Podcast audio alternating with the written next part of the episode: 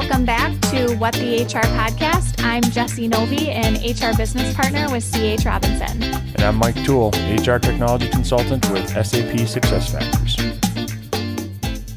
Welcome back to another episode of What the HR. In today's episode, we're joined by Brittany Barrett, who is an entrepreneur and marketing leader with an expertise in go to market and growth strategies at early stage startups. She is currently a co founder and chief revenue officer at Kinside, which is a child care benefit for working parents. So, in today's episode, um, we obviously talk a lot about childcare benefits given um, Brittany's um, expertise and passion around this particular topic. We touch on why the childcare system is impacting, um, negatively impacting, frankly, working parents, especially those that are trying to return to the work post pandemic. Um, we we have some good discussion around how it's not only affecting parents, but it's impacting employers, and why employers should really strongly consider investing in childcare benefits for their employee population. So it's an episode you won't want to miss. As always, if you are loving our episodes and our guests, please do us a huge favor. Go out to your favorite podcast platform, leave us not only a rating, but take an, an extra couple of minutes to leave us a review because the combination of the rating and review really helps get the word out about the What the HR podcast and our awesome guests and make sure that this information gets in front of other HR professionals and business leaders. We so appreciate you being a listener of the What the HR podcast, and we really hope you enjoy this episode. Well, Brittany, welcome to the What the HR podcast. We're really excited to have you today. Thank you so much for having me on. Yeah.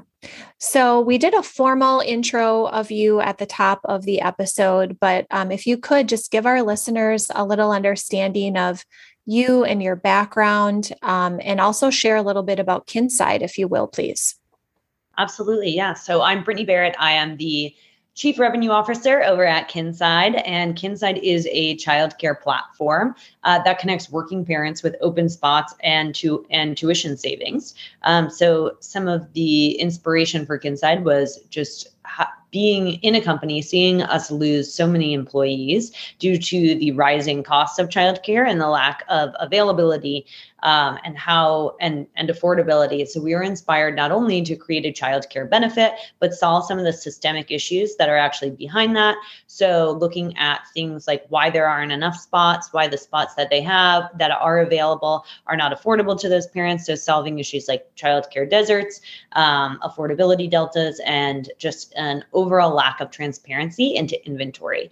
Um, so we founded Kinside several years ago out of Y Combinator um, and have worked really hard to um, bring our service to over 3,000 employers now and hopefully 40,000 by the end of this year. Um, my background is bringing early stage startups to market, um, specifically uh, marketplaces. So I was one of the first employees at Washio. I also did a long stint. Um, running digital marketing over at Way Hair Care, which is a surprising departure. Um, but all that and uh, all that experience brought me to where I am now. Could you, you yeah. Could you um, expand just a little bit more on Kinside? So, specifically, are the services for um, parents that need support with their kiddos up until, let's say, school age, or do the services expand through school age for like before and after school care too? Zero to 12 so um, you know there's there's many many instances where this will affect the employer and the parent over the course of those 12 years. So summer care is obviously a huge part of that. Child care is never as simple as just like you wake up you drop your kid off you pick them up. Um, there's always you know supplemental care needs and we really want to create um, an environment that allows us to support working parents kind of for like allow them the care that allows work to work basically. So that includes that backup care that summer camp um, those after school programs things like that. We've also recently introduced um, a partnership with UrbanSitter we're calling complete care that gives working parents access to nannies babysitters um, backup care, in home backup care, elder care, even pet care, um, because we also see so many sandwich caregivers who have both young children and older parents. So we really are trying to cover all the bases, knowing that it's a patchwork that makes work work. Mm-hmm. That was saying too many times in one sentence.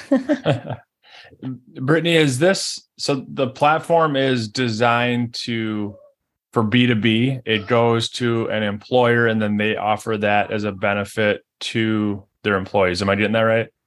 Yeah, so Kinside is what's called a dual sided childcare marketplace. So we are available through employers exclusively. So you can't get access to Kinside outside of the employer based system. Um, and then we also are working with those actual childcare providers to be embedded inside of their workflows in order for us to surface their open spots in order to actually get enough information that we can you know purchase priority spots on behalf of those employers find space it like understand where their employees are searching for care and then in some cases even create new inventory in support of that um, and make that inventory align with the needs of their employees from like a price standpoint an extended hour standpoint. So all the things that you know make it a uh, try to be as accurate as possible in the inventory we're offering to align with their workforce needs. Yeah. Mm-hmm. okay so, when you were doing your introduction, you had talked about kind of the need for Kinside. So, I think a good way to get started is maybe some education around how the childcare system is really impacting working parents, especially those that maybe are trying to return to work post pandemic. Absolutely. So, I mean, one, in what ways is childcare not impacting working parents? I know we have at least one working parent on this call who I'm sure knows, but most families with children under five, especially, they're spending about 20% of their annual income on childcare. So, since the start of the pandemic, we've actually seen those costs go up 42%. Um, so, that's a lot. That's just a huge, huge, huge burden on families. So parents and especially women are starting to make this decision where they're actually they were already paying to go to work, but now they're wondering if like the juice is really worth the squeeze there. As childcare becomes more expensive, it becomes less compelling to return to work because it's just negating the actual work that's going into that, um, and you're kind of at like a net zero. So you can imagine that that is a really difficult choice that employees are having to make and working parents are having to make. And then on top of that, it's just really difficult to find care. In some cases, especially in childcare deserts, almost impossible. So over 60% of parents, I believe it is, I believe it is, have described the process of even finding an opening as as very or extremely difficult. Um, and the reason that is is because over the course of these last couple of years, as everybody knows, the child care centers actually closed um, in many cases during the pandemic. So what we saw is that there's been a 30% I'm sorry to throw all these numbers out here, but it really is like a, it, it gives you a sense of, of um, just how significant this issue is. But 30% of inventory kind of just disappeared during this time because so many of the childcare providers actually didn't come back to work when it was over. Um, you know, they were seeing wages of like $13 an hour.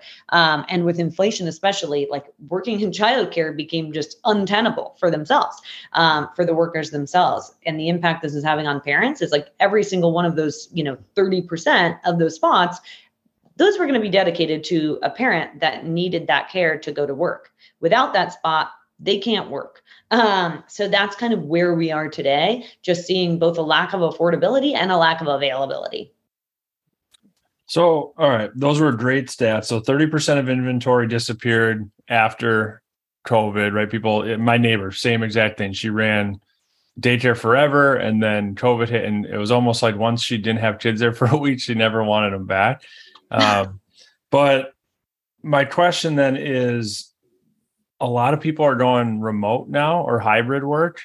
So how does that impact this problem? Are people try, like I know in my household, like although my wife has stayed home with the kids for for a while now, during COVID, it's it's become like work and childcare all in the same household at the same time. So is has that impacted this at all? Well, I think as anybody who has ever tried to work in a house with children probably knows, uh, there's a lot less working and a lot more childcare yes. involved. Yeah. So it's it's a very significant. I mean, like you can't really work and have a child at home um, in any real way. That child, and especially if that child is under five, they need an extreme level of supervision. So, in the instances, and we have heard this from employers where they're like, well, we let people work from home. But ultimately, like, you can't, those are two jobs, and you can't do two jobs at one right. time. So, what we've definitely seen and what employers have probably seen is just a lack of productivity among people that are trying to do both. Right. Um, and from a remote standpoint, I think what's changed there is that a lot of the benefits that were previously offered in the childcare space were very tied to in-person workplaces, right? So you're looking at, you know, great benefits like your Bright Horizons, um, where you know an employee can like have a backup care place near their house. And now with remote, we're seeing parents move move elsewhere. So those brick and mortar solutions may no longer be working for those employers who are offering them, and you're seeing the efficacy of those solutions uh, maybe potentially go down. Can you talk a little bit about the benefits around childcare that companies have been offering? Because this is something that I, and I'm not in HR every day, right? Jess, you may know this already, but as a parent, as I was kind of going through it, I felt like companies did very little in terms of providing financial help with childcare. And I always thought that was somewhat strange because a lot of people left the workforce um, to the reasons you spoke to. But what benefits are out there? Yeah, so the benefits that are that, and historically, you're right. Uh, employers were not doing a lot when it came to childcare. Those that have been um, have been highly involved. So I know, like Patagonia is one that always comes to mind. They actually offer on-site childcare, which is always an option. Um, like Facebook also offered on-site childcare. By the way, that's one of the best like retention benefits that you could possibly offer. It's like you can reduce. It's tax deductible, not entirely, but a lot. Um, and so that that is one type of benefit, but it was very rare. Uh, when people implemented it, they saw really incredible things like you know equity in the you know gender equity in the c-suite and things like that so it's been an amazing case study for offering childcare benefits but it's one of the ones that are offered you know the least simply because you have to be a really large employer and just starting one of those centers usually starts around $400,000. Um, so that's one. The one that we've seen the most is backup childcare. Um, so backup childcare are for the days that, you know, maybe your child is sick, they can't go to their regular childcare center, they need a second one, or maybe their daycare is closed for the day. Now they need an alternative. So those backup childcare benefits are really great for, for instance, anybody that has to, you know, think about like a manufacturing role where you really need somebody where you really need like an actual person there in the flesh or there's going to be significant amounts of lost productivity. So that backup care has been one of the ones that i think employers could really see the roi on. They're like you know what? I, it's not really a cost center because we're negating some other profit losses. Now increasingly um, there's more benefits like kinside um, where you know kinside actually helps people find their primary child care and through our partnership with UrbanSitter also that backup care but it's kind of an all-in-one option um, and employers can choose to participate it participate in it in different ways. So we're we're starting to see more flexible childcare options. So for instance, with Kinside, the employer has the option to maybe just give access to the platform so parents can see the active open spots in their area, view pricing, easily book tours, work directly with a concierge. But then there's a secondary piece where they can actually start offering childcare subsidies. So actually paying for a piece of that childcare, maybe partially funding a dependent care FSA. Um, for anybody who doesn't know, a dependent care FSA, you can set aside $5,000 still not enough um, in pre-tax funds um, to pay for childcare. So one of the things our platform does is make that a lot easier. So parents can actually pay their provider directly on Kinside using those funds. Uh, but yeah, we're starting to see more parents or more employers that are putting actual financial resourcing behind the childcare itself. Um, because they know that in they know that it's a great benefit for actually attracting and retaining um, their employee base. Yeah, I think it's interesting um, for our listeners maybe to learn a little bit more about some of those tax benefits, as I think some, depending on the size of the organization that they've come from, those have been very much present within their their total benefits package. But then maybe for and i'm i'm drawing some of my own conclusions here but maybe for those listening that have are earlier in their career so and they don't have children yet so they it's they haven't been interested in seeking that information out and or work for smaller organizations where those um, tax deductions have not been available to them um, is something that they probably would be interested in learning more about. So outside of a dependent care fsa are there other um, tax benefits to any of the, the child care options that you mentioned brittany um, for parents, they so for parents, not really. Uh, for employers, there actually is um, there are incentives. So I mentioned this when I talked about the on-site childcare. So a huge portion of that is tax deductible. Um, and also, if you offer a benefit like Kinside, I'm not allowed to give tax advice publicly uh, because that has to be handled by the accounting department. But there's also ways to um, make partially funding, you know, that child care tax deductible. Got it. So, on behalf of the employers and for parents, there's also a lot of subsidies out there that they may not know about. So, government subsidies, not necessarily having to do with taxes, but just subsidies based on income level um, and availability on like a state or county wide basis. Got it. So, we've one could probably uh, read between the lines here on what the benefits would be to an employer who makes this a priority for their employers. But could, from your perspective, being in the business, could you share maybe what you feel would be an advantage or advantages to employers investing more time, energy, and money towards um, childcare services for their employees? Absolutely. I think that childcare is one of the stickiest benefits that there actually is. And of course, there's a couple different ways to offer a childcare benefit, and they all have, you know, they're they're separate kind of they're separate benefits. But you're looking at, you know, imp- I mean, just from an attraction standpoint, um, being able to connect a working parent with childcare um, may allow them to actually come to join the company in a way that they wouldn't have been able to alternatively. So, from an attraction standpoint, it's right there. I know just from our parent surveys that I believe it was like 88% of parents said they feel like their employer cares more about them just because they offer a child care benefit. But you're you're for every single parent that you're helping kind of reduce either the financial or tactical burden of childcare on, um, you are basically making that decision between like, you know, between when they're deciding, hey, is it worth it for me to pay to work? You know, uh, because that's basically what you're doing as a working parent. They are paying to be at work and they're making that decision easier for those parents. So you're naturally going to see the retention benefits there, um, especially long term in times of inflation. If some of those needs are being met by their employer, they're much, much more likely to stay. They're much like less likely to leave because childcare is unaffordable and they need a different job that's going to pay more. Um, so you're definitely going to see see those benefits directly. And then just on a day to day basis, lost productivity because the daycare is closed. So those backup care benefits, you're going to have that person working versus not having them working. So for so long, it was looked at as a cost center um, childcare benefits, and I think that's why, to Michael's point, it really wasn't being offered that widely. Now, I think there was a study um, that Springboard put together that showed 42% of employers were looking to add a child care benefit now. So they're starting more and more to see those benefits because they've actually seen what happens when they don't offer them, which is like a mass exodus. So today, we have the same number of women in the workforce as we did in like the 1980s. We wiped out like 30%, 30 years of progress for workforce participation.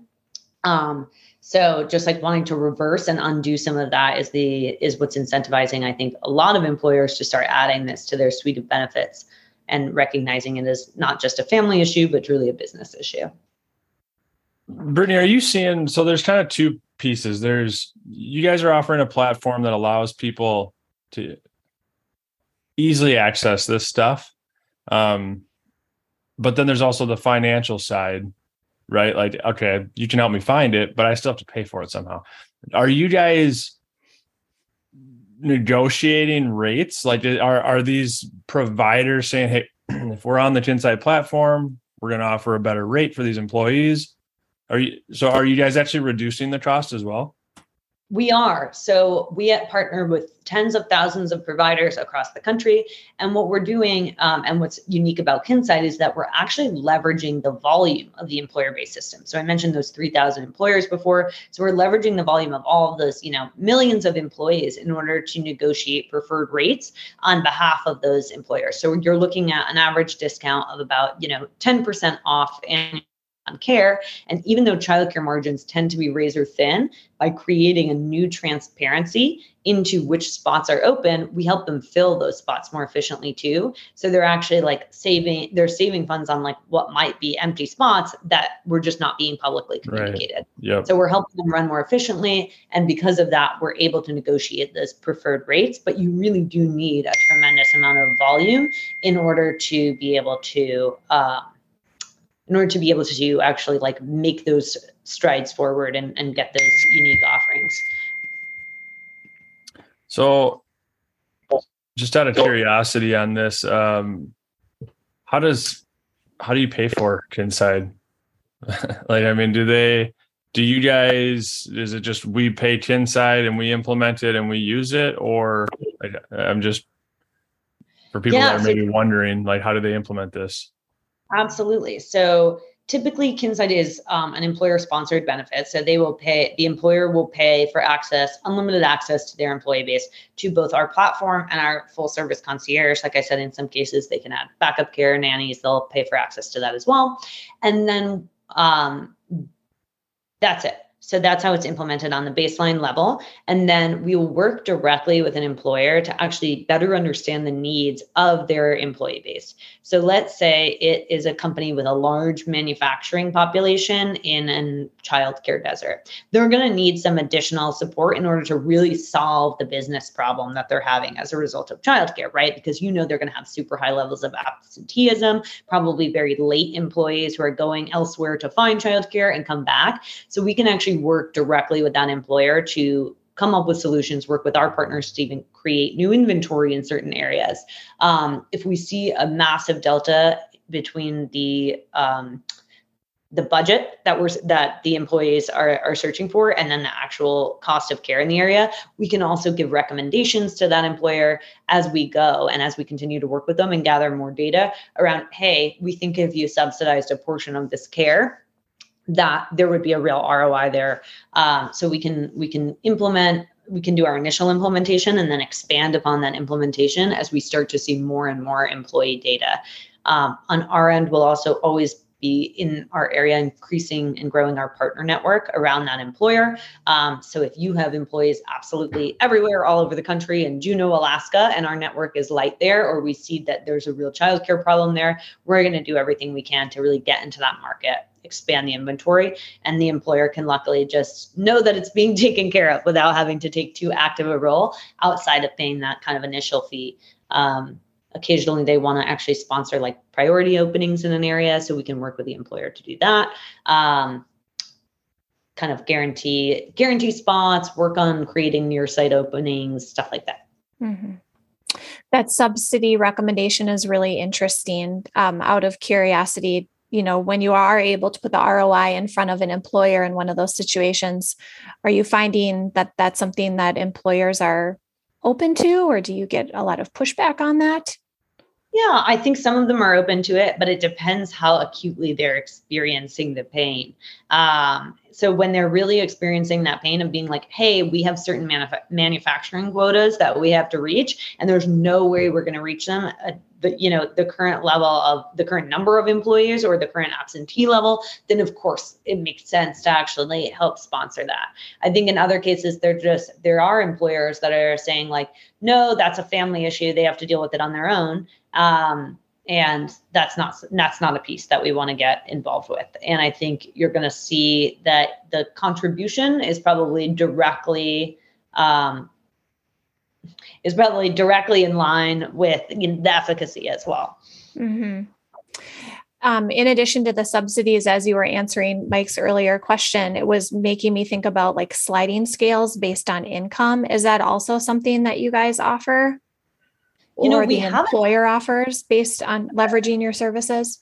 So that's an awesome question. And actually, like, I got to write that down somewhere. adding it to our, our suite of benefits of, of actually like maybe making recommendations around that sliding scale. Typically, and you guys know this best as people with deep involvement in HR, but benefits equity is something that comes up all the time. So we know on behalf there's there's definitely a feeling on behalf of employers that they want benefits to be fair across the board. Mm-hmm. It's part of the reason why we wanted to add elder care and, and pet care benefits as well. Uh, but there is that benefits equity piece where like the idea is that everybody should get the exact same benefit regardless. Um, mm-hmm. But I still like the idea of a sliding scale because I do think it could really work to solve a lot of the problems that businesses are facing while reducing the initial financial investment um, by avoiding kind of applying it across the workforce. Well, you kept using manufacturing as an example, which I'm really glad that you did because that's that resonates with me a lot as somebody who works for an organization that has a manufacturing wing and as somebody who's worked in staffing um, and has staffed for organizations that ha- have large manufacturing uh, uh, pieces of their their business. I know what a struggle that can be to staff those roles the amount of tardiness that occurs um, locations where um, there tend to be a lot of manufacturers uh, or a lot of organizations that need manufacturing uh, workers or light industrial workers. There tends to be a ton of competition. You know one person down the street's like i'm offering $22 an hour where the other guy or gal down the street's like well i'm offering $21 an hour. So you know having a childcare service um, or subsidizing or having a sliding scale that makes it more affordable for a manufacturing employee who does tend to make less money than a professional level employee, I could see how that could really set an employer apart and also help to retain um, that light industrial employee. Absolutely. Yeah. Um, so you offer or you um, have have spoken a, a, little bit briefly just about some of the other offerings as it pertains um, to uh, pet care and did you mention elder care? I well? did, yeah. Yeah. Do you want to talk about some of those other benefits and um, how heavily they are are being used by employers in addition to the childcare services? So how heavily they are aren't being used by the employers. I wish I had the stats, those exact stats on me, but what I can say is that um, we're at a really interesting point in terms of um, where so many, especially like latter millennials are, where they're, you know, parents and then they're also maybe caregiving for an elderly relative. So it's what's called like the sandwich generation. And these are the same people that like have not saved for retirement. So having these like dual burdens can just be so so so so so challenging on the uh, on these types of employees who like you know they're barely making ends meet. So being able to actually have um, any level of financial support there is really important. We're definitely seeing more we we don't have so much data because our partnership with com- our complete care partnership is is still new. But i know that a lot of employers are very excited about the idea of being able to offer both um, especially um, as you know especially thinking through like a long-term relationship with your employee and how your obligations may change. First you're dealing with childcare or even and you may eventually like need that elder care resource. So really having support for the employees like across the life their lifespan at a company and their lifespan in general really mm-hmm. yeah i think some would argue um, that having peace of mind with help from with help for a family member who is maybe aging or perhaps is recovering from a surgery and they need additional care um, some might argue is as important or valuable to them as childcare So I think that that's oh. great that you're offering that service. So for companies that are offering subsidies, what have you seen in terms of like percentage? Is it we're paying for the whole thing? Is it 50%, 25? Like what contributions have you seen in that space, Brittany? So one of the most popular contribution sizes is actually the $5,000. So actually funding that dependent care FSA is a popular option. It's one that we like to recommend to a lot of the employers we work with because you're seeing those dollars go a lot further given that they are pre-tax.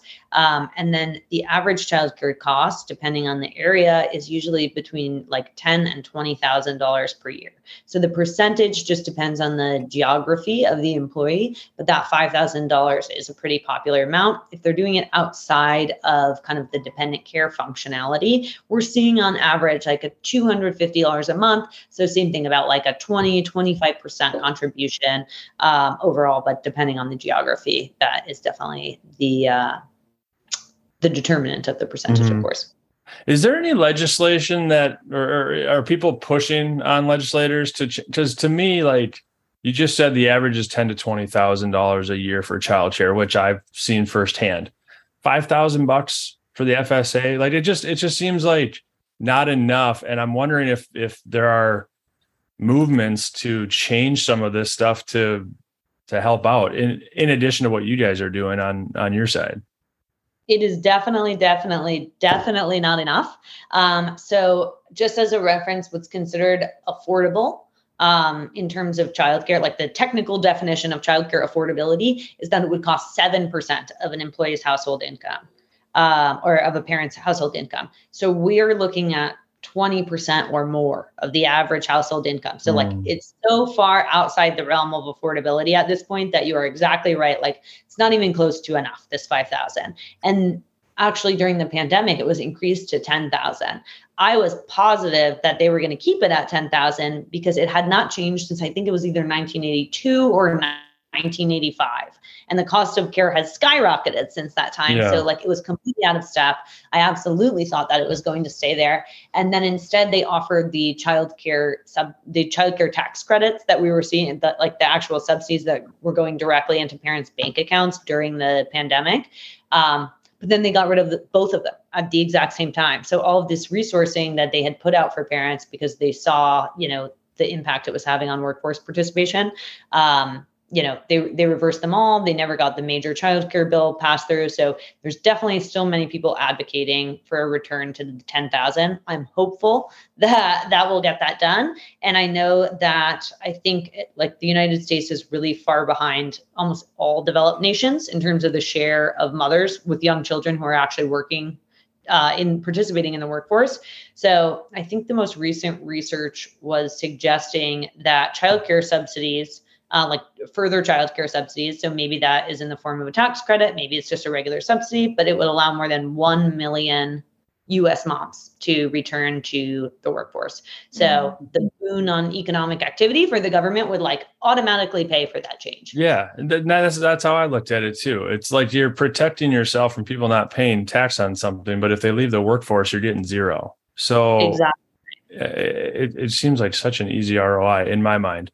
Um, well, I I really appreciate it. Jess. Do you have any other questions before we? Wrap? I don't have any other questions. I just have a comment because yes, if, if, for any of our regular listeners um, that have listened to our previous uh, podcast episodes, you've heard us talk about um, how far um, you know how far behind the us is compared to other countries in terms of even um, parental leave um, we've got a we have a specific episode on parental leave. So if you're listening to this episode for the first time and you kind of want to wrap maybe some frustration around our terrible parental leave um, as far as the United States is concerned, along with how much work we have to do from the you know the United States supporting families from a childcare perspective, maybe couple these two episodes together. But I think about I'll just use Canada as an example. I think they get a minimum of six months. It may even be a year of paid leave off after having a child. So you think about the amount of child care that you save as a family by being able to stay home with your child, as well as mm-hmm. the bonding and all the benefits that come with just being able to spend that much time at home with a new child and your employer is paying you. You also have job protected leave. So you're not stressed out about, well, when I am ready to go back, my job might not be there for me. And then when you do when you do return, now you have these incredible benefits that make it really affordable for you to put your child in care and also continue your career. So I'm just having a soapbox moment because it's just really frustrating to me just how far behind we are and how other countries have figured this out and have figured it out for decades. And I just don't understand why it's it's so the US finds it so complicated. I couldn't agree more. Yeah. So thank you, Brittney, for you know coming on to talk about this. Um, topic that's really important. Obviously, one I'm passionate about. Mike is too, as a um, coming from a family of three, three kiddos. Um, so, if you could tell our listeners where they can find you, learn, you know, connect with you on this topic if they're interested, and or learn more about Kinside. Absolutely. So our website is www.kinside.com slash employers. If you're an employer that wants to reach out, you can schedule a demo of the product directly on the website, or you can email me directly. It is Brittney at kinside.com, and that is B R I T T N E Y at K I N S I D E dot com. Great. Awesome. How about social media if people want to follow you and just learn more about the topic? At Get Kinside on Twitter, Instagram, and on Facebook. Awesome. Well, Brittney, thank you so much for joining us. I'll make sure to include all of that in the show notes so that people can reach out and uh, appreciate the work you guys are doing. And thanks so much for joining us. Thanks so much for having me. It was great to chat with you both. Thank you for listening to this episode of What the HR. If you want to hear more episodes like this, be sure to subscribe on iTunes, Spotify, Stitcher, or whatever platform you're listening through now. If you enjoyed the podcast, do us a favor and share with your network, your boss, or your CEO. Help us get this podcast in front of anyone who wants to know what HR looks like when done well. Also, if you have any questions for show topics or people you'd like us to interview, please email Mike and I at podcast at tcshrm.org. That's podcast at tcshrm.org. If you want to find out more about Twin Cities SHRM or our upcoming events, please visit our website at tcshrm.org. You can also follow us on LinkedIn, Instagram, Facebook, and Twitter. And finally, if you're not already a member of Twin Cities SHRM, please use code WhatTheHR at checkout to receive $20 off your membership. Thanks for listening, and we'll see you next episode.